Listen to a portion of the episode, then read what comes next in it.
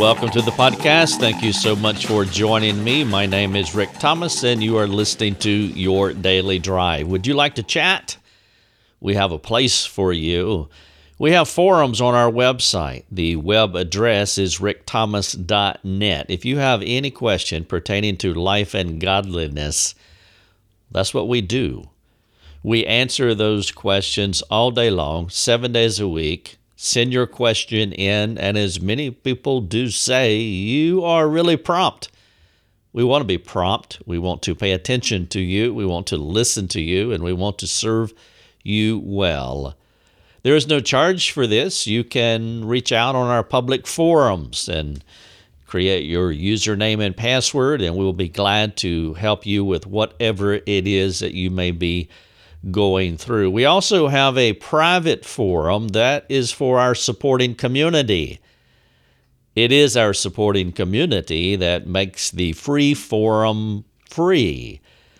Nothing is free, not even the gospel. It cost a man his life. And we do need underwriters for our ministry, and there are a number of people who believe in what we do, they have benefited from it, and they want to help support it in some way, starting at $5 a month. And I would encourage you to do that as well. You can be part of our missionary team. We are cyber missionaries that go all over the world every day, 365 days out of the year. I would love for you to be part of our missionary team. We are penetrating cultures, families, churches, individuals. People are being helped all over the place. And I do want our supporting community to know that they are an integral part of what God is doing through this ministry. And so thank you so much for your support. Please go on our private forums supporting members, and you can ask your questions there. I have a delicate, a sensitive, challenging, and sobering podcast that I want to share with you. I want to talk about loss, grief, despair, pain. I want to talk about the hard things that some of us have gone through, and, and I hope it's an encouragement to you. This podcast has cross application, meaning that it will apply to whatever grieving or difficult situation that you are going through, even though I am talking about a specific topic and it is suicide. The title of this podcast and the article on the website is Surviving Suicide When You're Left Alone. I had a lady write me a number of years ago from another country and I wrote this article for her in response to her question. Her son had committed suicide, and so I wrote something for her because that's what we do, and I wanted to serve her well. And so I wanted to also put this in a podcast, and now I'm able to do that. I hope it will benefit you. If you want to read this podcast, please go on our website, rickthomas.net. Look for the title Surviving Suicide When You're Left Alone. Again, it will apply to any person who has gone through loss, specifically significant loss, because it hurts when you are left alone, regardless of how the grief came to you. It could be adultery. It could be a d- divorce that we're talking about. It could be the premature death of a child. But whatever it may be, it is hard and we need to help one another, and I trust this will help you. Death. Look at that word. Think about that word. Say it out loud. There is nothing happy about the word. Death is gray, dark, sad, and hopeless. It is unflinching and unyielding. It makes no apologies. It is the point of no return. Death is the end of the road. A few years ago, specifically May the 2nd, 20 or 2012, Junior Seau took a gun and shot himself in the chest.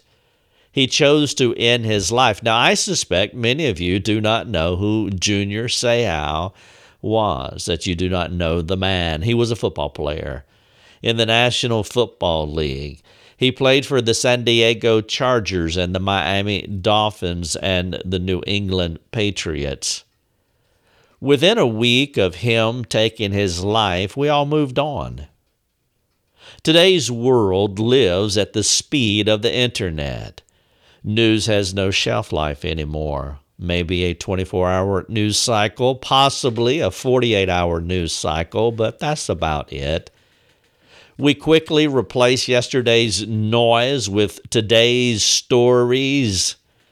The important things from last week are a vague memory, unless you were married to Junior Seau, or if you were his father, mother, sibling, or a close friend. What he did is water cooler chatter or a Facebook update. Isn't it odd how we can hear of a person's suicide or some other loss, file it as a temporary sadness in our short term memory, and quickly move on to the next thing? How many news events can you recall from six months ago? They came, they went. There is no paper trail or emotional connection to those things that were worthy of news back then. Today's noise has shouted down the sounds from yesterday. Unless, of course, it was your relative who took his life. Unless it was your son, your daughter, your spouse. My brother did not take his life, but his wife did. She decided to take a gun, similar to what Junior Seau did. But instead of turning it on herself, she killed him, my brother. What she did at that moment has connected my mind to a moment that will never go away. I can't tell you what happened three months ago from whatever news stream I was looking at, but I can tell you what happened on a dark Friday night in April of 1997. Let me share with you about my friend Mabel. Her son took his life. He pulled out his gun and shot himself in the head. He died, leaving his mom standing at the end of the road alone. She'll never forget that day. Time has frozen it inside of her mind. She cannot cover it up with a better day when there was life, family, and happiness whatever good things life, family, and happiness brought to her, it does not overpower or, or, or overshadow that day when her son took his life. And there is no future day on earth where she can embrace her son. He left her standing at the end of the road alone. His death is a giant, unmovable boulder all other events are like the wind that swirls around the boulder and vanishes. Mabel lives with one indelible memory of what could have been. Nobody notices it, but she cannot help but see it. Sometimes she feels like a compelled amputee who reaches to scratch her leg. She leans forward to scratch, only to recall that she's not an amputee. Part of Mabel died with her son, which is why part of the torment is this phantom itch. Her mind tries to wrap itself around what happened. There are so many questions but all the answers went with her with her son to his grave. She searches in vain for what nobody can fully answer. The best explanation, even though it does sound harsh when you initially hear it, is that it was sin that put her son in the cemetery. Suicide, like anything else outside of God's moral will, is a sin. this is the primary way that I could overcome what happened to my brother. Oh, I probably could go and ask my sister in law, and by the way, I did. And she would tell me so many things, which she did, but ultimately none of those things satisfied. If, even if I knew every possible detail of what happened and why it happened, it, it wouldn't satisfy. Facts don't satisfy when the loss is so great. The only thing that remotely brought satisfaction is the reality of this heinous sin that is a part of all of our lives. As far as Mabel's son, it was sin. He was selfish. He was not thinking about what he was leaving behind. At, at least those thoughts were not more powerful than his awareness about what he wanted to do to himself. In a selfish moment, he ended his life. Now, at some point, I would want to let Mabel know this, but I would say this guardedly, carefully, compassionately, appropriately, and at the right time because it would be hard for her to hear, but she needs to be released from any guilt or shame or whatever agonizing thought that she may have in her mind coursing through her brain. Ultimately, as harsh and odd as it may sound, it was sin. Now, I would not tell her at first because her grief is tremendous and she needs to cry. She needs time and space. She's not ready for that kind of biblical clarity and honesty. In time, the numbness will wear off, and there will be many thoughts that will fight for control of her mind. And that's when you need to step in with the person who is grieving you need to interject biblical clarity because her mind could go to some bad places. And at that time, when it's appropriate, and there's no cookie cutter way of knowing this, but as the Spirit leads you, you will need to stabilize her by the words of God. As to the why question, why did he take his life? The most biblical answer is that her son was self centered. It was sinful. It doesn't make it right, but sin is never right. She will need to come to terms with the doctrine of sin as it pertains specifically to her son. If she does not do this, she will experience ongoing guilt, crippling shame, powerful fear, controlling anger, hopelessness, and possibly it could go so far that she could lose her faith in God. Many have. She will look for answers that will never come. She will wrestle with a mystery that is too great for her to unravel. The only thing that will make any biblical sense at all, and no matter how sad it may sound to her lonely ears, her son chose to sin. To end your life is the ultimate act of self centeredness. It was a volitional reaction that he was responsible for making Mabel did not cause her son to do this. Competing and unbiblical ideas and desires became cancerous until they turned on him.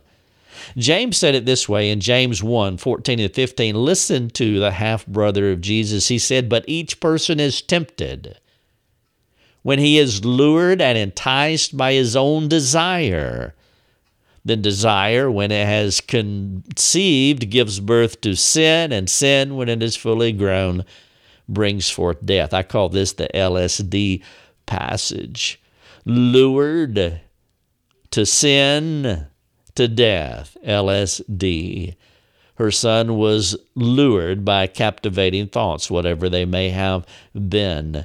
Those captivating thoughts lured him, brought him to a place of sin. Then he made a volitional decision to sin. And of course, when sin is fully grown, it brings forth death. That's James 1 14 and 15. This scenario is not a hard thing to understand unless it is your son unless you were the one left standing at the end of the road alone. It is in this seemingly impossible moment where I would want Mabel to know that Christ and His grace is more significant than all our sin. All of her son's sins, especially her son's sin, God's grace is more powerful, significant, and transformative. She will come to understand this in time. In time, the grace of God will displace the pain in her soul, but she will have to make a choice. All grieving people have to make a choice. She'll have to choose to let her son go. And this is the hard part especially with those who have gone through loss, whether it's suicide or some other form of death or divorce, as I mentioned earlier. She must give up the woulda, shoulda, coulda for the grace of God. There comes a time when we are, we are called to let something go while grabbing onto something else. It's like the trapeze artist as they're swinging through space on a bar attached to two ropes. At some point, they have to let go of that bar, but as they do that, they reach forward to something else. It is not unusual for a person like Mabel to not want to let go of the grief she carries for her son because to let go is the closing curtain call. It's the final bow. It's the last admission that life as she has known it is no more. Grief can become a person's way of keeping something alive. To move on is to acknowledge he is dead, that it is over. I've seen cases where the one left behind can feel a sense of guilt if they let the dead person go. By holding on to the grief, the survivor has a sense of extending his life, in this case, Mabel's life of her son. It is make believe but it is all she has for now. It is her salvation. The process of letting him go continues indefinitely. It is a psychological way of not allowing him to go, a thought warfare. Grief becomes their way of coping. He was alive. He is dead. I am grieving, and I have to move on in their mind to move on is to say it is over and and they're not ready to say it is over. They can't say it is over, especially for a son who has not lived his expected allotment of years. A person like Mabel could talk herself into feeling guilty if she let her son go. She was not prepared to say goodbye to her son, and she refuses to say goodbye now. Isn't this why we put flowers on the graves of those we love? What are we doing? We are remembering. It is our way of staying connected. I would put connected in quotation marks, but it's our way of staying connected to the dead. If they died of natural causes, it would be easier to let them go we would grieve for a season and put it past us. But premature death is another animal. They were not supposed to go this way, and we are not prepared to let them. Grief is the coupler that connects the living with the dead. This tension reminds me of the death scene of Jack in the movie Titanic. Jack was seeing this girl named Rose, and Rose and Jack were floating in the cold, icy waters of the North Atlantic. Within minutes, Jack died of hypothermia. Rose did not want to let him go as he was clinging on to their raft. Eventually, she did the impossible. And the next scene shows Jack sinking to the bottom of the Atlantic. Think about how hard that would be if it was somebody that you truly loved. How to let the person go. And that's what I want to talk about in this podcast. I want to share with you six things that you would want to come along and share it with Mabel. Mabel, if you're listening to me right now, if you are suffering the loss, the grief, the pain of separation of something or someone that you love so much, the title of this podcast is Surviving Suicide When You're Left Alone. Well, there are six things that I would love to share with you, and I want to share them in order of, uh, of significance, the way that you need to work through them. And the first of those six things is weep with those who weep. Sometimes there's nothing more important to do but cry with a person Words can actually get in the way of some sorrows. In the song Empty Chairs and Empty Tables from the play Les Miserables, the opening lines go like this. Here's the stanza. There's a grief that can't be spoken. There's a pain goes on and on. Empty chairs at empty tables. Now my friends are dead and gone. There is a grief that cannot be spoken. I have been here. Mabel needs a friend to cry with her. She needs a friend to walk with her through the shadow of the valley of death. Romans 12:15 says, "Weep with those who weep." Point number 1, as you learn or how to learn to let someone go, well, first we want to acknowledge them. We want to acknowledge the pain, the sorrow, the, the loss. We want to weep with those who weep.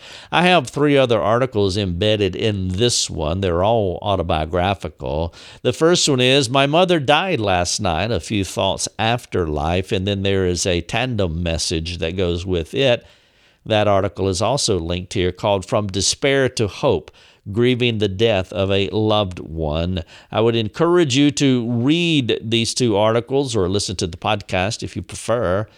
Then there's a third one when Christianity disappoints you, the death of my brother that I had mentioned earlier. God, in His mercy to me, His love for me, He has given me a few things to think about and to work through in my life, and I want you to benefit from the things that He has taught me. You can read those three articles, and I trust that will help you. How do you let someone go? How do you move on? Well, first, we want to acknowledge and we want to weep with those who weep. Number two, we need to understand the dividing nature of sin. Mabel will have to come to terms with sin and, and what sin does. She will not get all the answers to her questions, and even if someone could thoroughly explain everything to her, as I said earlier, it would not satisfy. Her son chose to sin. It's cold, it's hard. It's the only truth that explains thoroughly what happened and why it happened. It was sin. It would not serve her soul to go beyond biblical revelations, biblical ideas and concepts, teachings that are found in the Bible. Sin has torn her soul. That is what sin does. Like a tornado ripping through a town, Mabel has been ripped apart by the evil of another. She needs to understand the dividing nature of sin. Number one, need to weep with those who weep. Number three, guard her against sin. She may be tempted to blame herself in some way. She is not responsible for anyone's sin other than her own. Her son chose the wrong thing to do, and he'll have to stand before God for his actions. She will not stand before God for his behaviors. I would also want to insert here that suicide is not the unpardonable sin, that he can be in heaven even, even if he committed suicide. Now, if Mabel has sinned against her son in some way, she'll need to rest in the cleansing promises of God. We confess our sins to God and live in the freedom that He offers. We can do this because of the gospel. She will not be able to transact forgiveness with her son for anything that's still out there, but with an attitude of forgiveness, she can ask God to forgive her and she can rest in the cleansing power of the gospel. How do you let someone go? Well, number one, we want to weep with those who weep. Number two, we want to understand the dividing nature of sin. Number three, we want to guard our hearts against sin. Number four, we want to celebrate what you had together. Her son may be gone, but the memories are hers to celebrate. I share many stories about my brother with my children. We laugh a lot, especially like, for example, the time when he jumped on a bicycle and didn't realize that the bicycle had no brakes and he rode it down the hill to grandmother's house. True story. And the only place that he could stop was running into the barn door. Well, unfortunately, the barn door opened and he went inside and he was laying on the ground with a bull staring at him. Not a good day for my brother. But we all have our stories. Mabel will have to remember her son that way. Mabel can celebrate what she had, not what she wishes she had. That's formulaic for grief. If she does not do this, her grief will eventually turn to bitterness and possibly anger, even anger toward God, but probably first of all, anger toward her friends. Her pain will strain her relationship with her friends. So, point number four, celebrate what you had together. Number five, rest in God's mystery. There's a lot of mystery that surrounds suicide. In the case of Junior Seau, the football player, people look for answers. Some speculated that it was due to the concussions he received during his playing days, maybe. Others are saying he could not cope with a regular non football life. Possibly. There is a mystery to his death, and they want to know why. That is normal. Here's what God says about mystery. In Deuteronomy 29 29, he says, The secret things belong to the Lord our God, but the things that are revealed belong to us and to our children forever, that we may do all the words of this law. God does not reveal everything to us, and He's not obligated to disclose His full mind on everything. One of the reasons He does not tell us everything is because He wants us to rest in Him and not in the facts of the situation. We want to know the facts because that bolsters our faith. Our faith must be in God, especially when we don't have the answers. How do you let someone go? Number six you must believe that God will wipe away your tears. One of the most amazing things about the Word of God is the assurance we get from Him that He will wipe away all of our tears and sorrows. Now, let me, for full disclosure, let me tell you, I have no idea how He is going to do this, but I believe Him.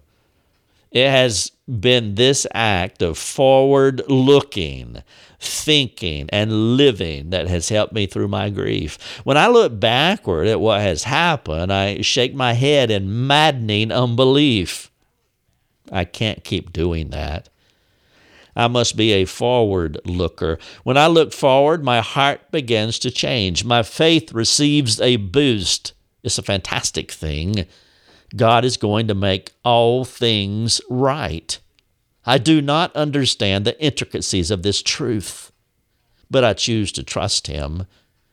It's Revelation 21 4. You know it. It says, John wrote, He will wipe away every tear from their eyes, and death shall be no more. Neither shall there be mourning, nor crying, nor pain any more, for the former things have passed away. That's John the Beloved writing on the Isle of Patmos, Revelation 21 4.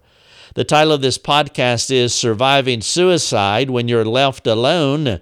Here are, th- here are six things that you want to do. You want to weep with those who weep, understand the dividing nature of sin, guard your heart against sin, celebrate what you had together, rest in God's mystery, and number six, believe God will wipe away your tears. Here's your call to action. What kind of sorrow are you experiencing? Perhaps it's not the suicide of a close friend or a relative. Maybe your sadness is of another color. Regardless, it's sad, it's hard, it's challenging to you. And if it is you, will you take some time to reflect on these three questions that I want to ask you? Here's the first one Is the grace of God practically more sustaining to you than the sorrow you're experiencing. You must appropriate the grace of God in your life, and it must be stronger than the sorrow, the depth and the pain of the sorrow. And if the grace of God is not more powerful, why not? Number two, are there things you are doing that keeps you connected to your loss in an unhealthy way? Would you talk to one caring and courageous friend about this, someone who will speak the truth in love? Ask them their perspective on how you are grieving. Are you engaging others so you may benefit from their care?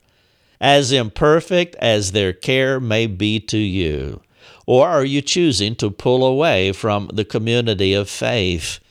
You cannot isolate. That would be dangerous for your soul. It will be dangerous for your long term care.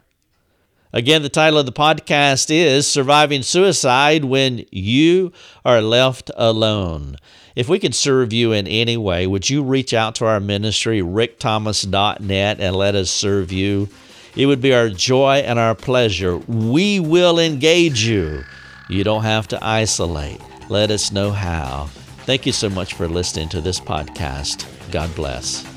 Your Daily Drive is a production of rickthomas.net, a global community that is seeking to live more productive and inspiring lives. If you'd like to learn more about our community, please go to rickthomas.net.